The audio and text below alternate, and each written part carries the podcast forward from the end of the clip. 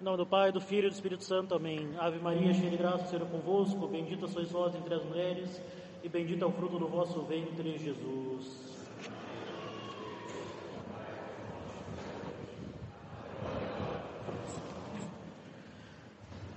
Caríssimos fiéis, a Santa Igreja nos apresenta no Evangelho desse domingo a parábola do banquete nupcial, organizado por um rei para celebrar as núpcias do seu filho.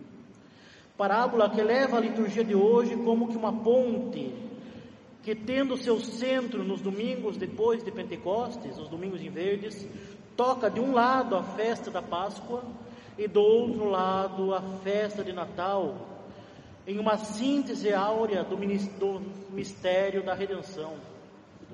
Então, caríssimos, eis que temos diante de nós a história de um rei que celebra as núpcias do seu filho. O que isso quer dizer?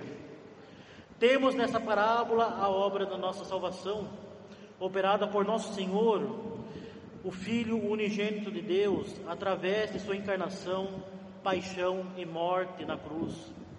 A utilização da imagem das núpcias e do banquete é cara ao Antigo Testamento e é ainda mais frequente no Novo, sendo símbolo da nova e eterna aliança que seria estabelecida pelo Messias prometido e ainda nessa nova aliança a união de Cristo nosso Senhor e da Igreja.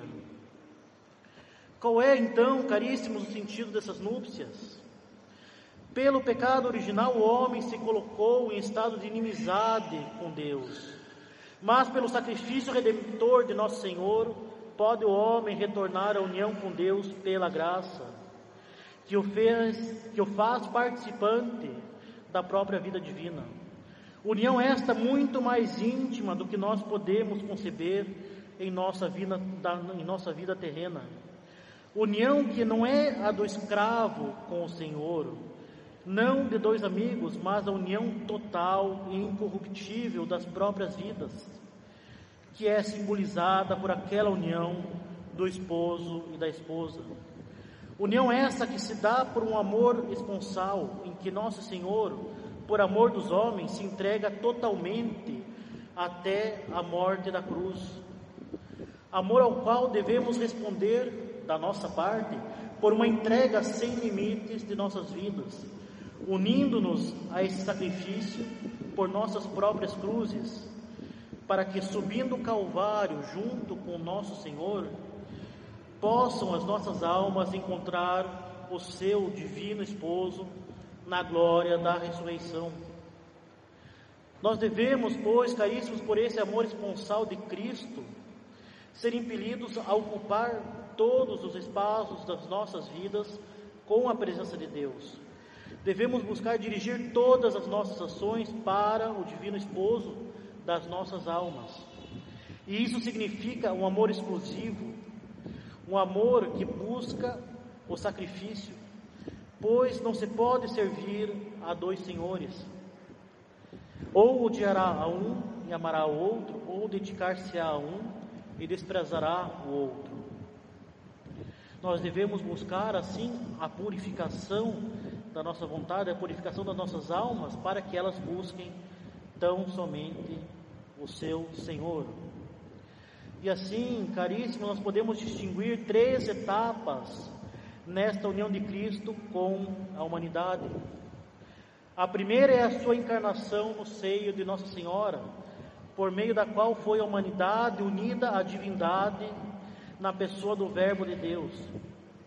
A segunda etapa seguiu a sua morte na cruz, por meio da qual nosso Senhor redimiu objetivamente a humanidade e a uniu a Deus, devendo ela ser aplicada a cada homem por meio do batismo. Por meio do batismo e da penitência, que nos dão a graça, que nos faz filhos de Deus e cordeiros do céu. É assim, caríssimo, pela graça da filiação divina, que o Verbo se une à alma justificada. A terceira etapa da união definitiva da alma do justo e da igreja com Cristo se dará no céu no fim dos tempos. União essa que é descrita por São João no livro do Apocalipse, quando ele diz: Eu vi descer do céu de junto de Deus a cidade santa, a nova Jerusalém, como uma esposa ornada para o esposo. Assim, assim, caríssimos, o rei da parábola envia os seus servos para chamar os convidados à festa. Para tão nobre banquete espiritual, Deus Pai manda convidar em primeiro lugar o povo eleito do Antigo Testamento. Povo este que deveria ter sua continuação no povo de Deus, reunido no seio da Santa Igreja Católica, que é a perfeição daquilo que simbolizava a antiga e caduca sinagoga judaica. Havia sido preparado esse povo justamente para a união perfeita. Mas os convidados principais desdenham e recusam o convite do rei. Diante da primeira negativa, o rei não se irrita, mas insiste paternalmente enviando outros empregados, ou seja, aqueles que já haviam aderido à pregação do Salvador, a ponto de se porem a seu serviço e propagarem a verdade do Evangelho. Imagem essa de Deus Pai, que em seu infinito amor e desejo de salvação, responde às recusas dos convidados com maiores demonstrações de amor. Estes, porém, em lugar de se deixarem atrair pela bondade do Rei, o desprezam movidos pelo orgulho, foram cuidar dos seus interesses pessoais. Preferiram viver despreocupados do reino messiânico, uns entregues aos seus prazeres e outros absorvidos pelos negócios terrenos. O campo e os negócios representam aqui as preocupações e prazeres da vida mundana que frequentemente concentram a atenção do homem e o escravizam levando-o ao esquecimento de Deus e de sua salvação. Efetivamente, como ensina Santo Agostinho, há apenas dois amores: o amor de Deus levando, levado até o esquecimento de si mesmo, ou o amor de si levado até o esquecimento de Deus. Não há uma terceira opção, não tem um terceiro caminho. Em nossas ações, ou nós nos aproximamos, ou nos afastamos de Deus e da nossa salvação. Mas eis que tal ingratidão leva, inclusive, alguns a matarem os emissários do rei. São esses os mártires de todos os tempos e de todos os lugares, mortos por pregarem a doutrina católica, mortos pelo ódio que têm os inimigos de Deus por seus ministros e todos os seus fiéis. Indignado com tal audácia, o rei condena justamente tais homens que não somente recusaram o convite paternal, mas ainda, com grande audácia, ofenderam-no ao assassinar seus emissários.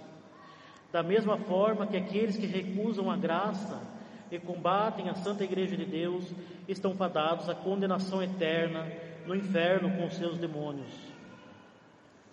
Assim sendo, o rei estende o convite do banquete a todos Diz ele: a festa de casamento está pronta, mas os convidados não foram dignos dela.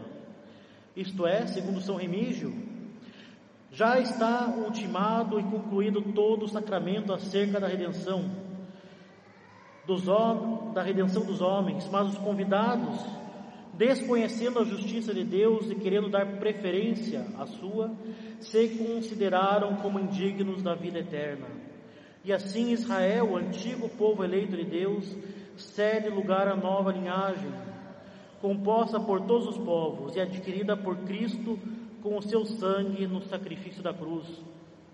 Assim, a antiga lei sucede à Santa Romana Igreja, mãe e mestra da verdade, para conduzir a humanidade ao supremo banquete da eternidade. E é essa a ordem de nosso Senhor. E depois ensinai todas as nações, batizando-as em nome do Pai, do Filho e do Espírito Santo. Ensinai-as a observar tudo aquilo que vos prescrevi. Cumprindo esse mandato, a Santa Igreja Católica Apostólica Romana convida para o divino banquete todos os povos, bons e maus, dando-lhes a oportunidade de conhecer a verdade, aderir a ela e salvar as suas almas. Mas eis que um último imprevisto acontece quando o rei entra para ver os convidados e observa ali um homem que não estava trajando o próprio traje do banquete.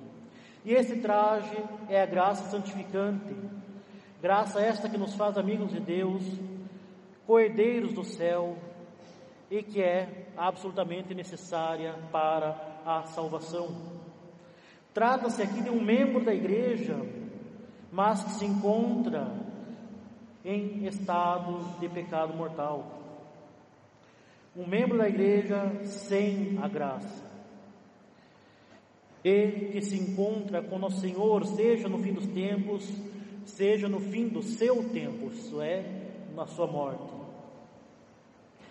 Com efeito, caríssimos, pertencer à igreja não é garantia automática de salvação. Mesmo entre os bons, às vezes entram sorrateiramente os maus que recusam, seja por princípio, seja na prática, que recusam o verdadeiro banquete, como ocorreu com Judas entre os apóstolos e com as heresias nascidas de membros traidores da Santa Igreja. É a contingência deste vale de lágrimas em que os homens se encontram ainda a caminho da salvação, podendo se perder pelo pecado. Ensina São Gregório Magno nesse sentido.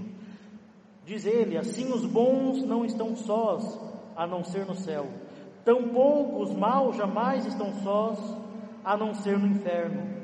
Mas esta vida que se encontra entre o céu e o inferno estando em meio de ambos, recebe indistintamente cidadãos de ambos os lados. A Santa Igreja os recebe agora indistintamente, mas os separa na hora de sair.